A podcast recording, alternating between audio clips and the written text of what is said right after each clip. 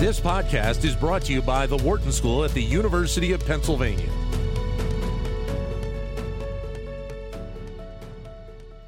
A new report by Deloitte looking at what the future of the manufacturing sector will be in the next several years, especially with different technologies playing a bigger role. It's being referred to as the Industrial Metaverse. Paul Wellener is principal for Deloitte's U.S. Industrial Products and Construction Practice, part of the research on this, and he joins us right now. Paul, welcome. Well, thanks, Dan. Glad to be here. Thank you. Let me start out by letting you kind of give us a sense of what Industrial Metaverse kind of all entails. Well, it's a great question, and so many people, Dan, are familiar with the much more consumer-oriented metaverse that's out there. But, you know, we really, in conjunction with the Manufacturing Leadership Council, which is part of the National Association of Manufacturers, and our Deloitte manufacturing practice, really wanted to try to define the industrial metaverse for many of the organizations out there. So we did that through, a combination of interviews and surveys, and actually, pulled together a pretty good set of findings, for that industrial metaverse. And again, the metaverse is pulling together multiple technologies, augmented reality, virtual reality, a lot of 3D related stuff, digital and connected type technologies that get applied inside the four walls of a manufacturing facility.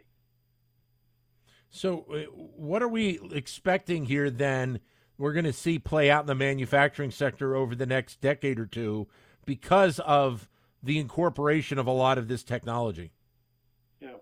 Well, I think, Dan, first of all, it's going to play out faster than the next decade or two. I think we're seeing and we're hearing from manufacturers that they're making an increased amount of investments really over the next, 1 to 3 to 5 years inside the four walls of their manufacturing facilities with many of these industrial metaverse type technologies. We're also seeing them invest in customer related areas, the supply chain, and then even in the talent space where they're leveraging new technologies. And they're doing this now because they see the opportunity to both improve the top line as well as an ability to reduce costs and impact the bottom line, leveraging a lot of the technologies. So how much of a pivot then might we be looking at for manufacturing in the next several years? Well, I'd say it's more of an evolution, Dan, than a pivot. We started, 20, 30 years ago with the advent of, lean production and lean manufacturing.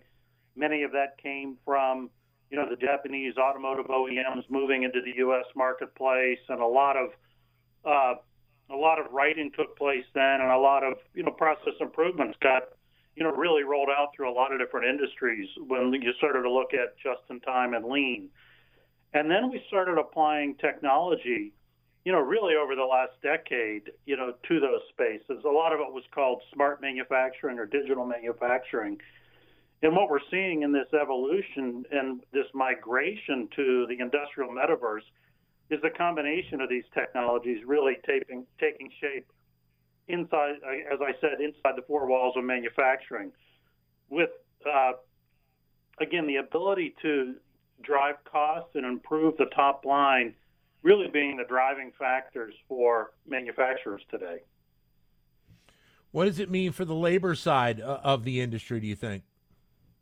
Well, it's a great question. We know that there continues to be very low unemployment across the country. We still haven't completely closed the gap from before the pandemic to today from a manufacturing job standpoint. And we have a skills gap that we have studied over many years, again, with the National Association of Manufacturers that, says we've got a lot of jobs to continue to fill, in this country, as it relates to manufacturing. And again, if you think about the trends that are going on for more and more product coming onshore, a lot of it in the automotive, EV, battery space, as well as, with the chip manufacturers, lots and lots of jobs continuing to be needed in the country. So on the labor side of things, we see a lot of the industrial metaverse type technologies, you know, things like cobots or robots or other kinds of capabilities really helping with the labor situation, you know, helping make people and companies more productive, helping make jobs safer. It's no longer, if you will, you know, our parents or grandparents, dark, dirty, and dangerous manufacturing. Manufacturing is really, no matter what kind of products you're making, it's a very clean, high-tech environment, you know, in most manufacturing locations. So we see it as an enhancement to some of the challenges out there, you know, as it relates to labor and the skills gap. If you're talking about a higher level of technology on a variety of fronts being used in these businesses, then I'm sure that already the areas of cybersecurity and data protection are being addressed in this process as well. You know, well, Dan, you know, you're right on. I mean, there are no things, definitely in manufacturing, you could probably even say in society today, that are becoming less technical. And with all things becoming more digitized and more connected, you know, cyber is really, you know, a major concern. Your prior speaker just talked a little bit about that on the personal finance side of things. You know, that's really, you know, a major concern of most manufacturers and most organizations today is how do they, and they're not necessarily able to prevent cyber attacks, but how do they react when they have a cyber attack? Right. Organizations are really concerned about cyber. I think we saw 70% of executives saying this was one of the key, if not the most key risk that they saw in implementing the industrial metaverse type of technologies. Is the expectation then that also we could be headed towards a strengthening of the manufacturing sector in general because of some of these elements of technology that are going to be added? It will allow companies, you know, to do more and think more about expansion as we move ahead. Well, I think there's a lot of different dimensions that will of the industrial metaverse that will help companies become more competitive. And as, you know, U.S. companies or companies that might not be U.S. companies but have a huge operation here, will have the opportunity, I think, to become more competitive, be able to grow, be able to hire more people, you know, hopefully to be able to provide, you know, better products, better cost points, higher quality, all of those things that can come together with, you know, improvements in technology. So we're really hopeful that the metaverse, you know, and this evolution that we're on to, you know, continuing to drive process improvement in manufacturing will be hugely beneficial to the sector. What's the expectation then in terms of the bottom line impact? I mean, I think it's probably it's twofold. One, that these moves are going to help improve the bottom line revenue numbers for companies, and at the same time going to lower some of their costs along the way, correct? Correct, yes. Cost is definitely a play. We also see some top line enhancement coming on as they're able to more quickly get to market with new products because we may, using some of the metaverse type technologies, we'll be able to model things, you know, in a virtual environment before, you know, putting them into production.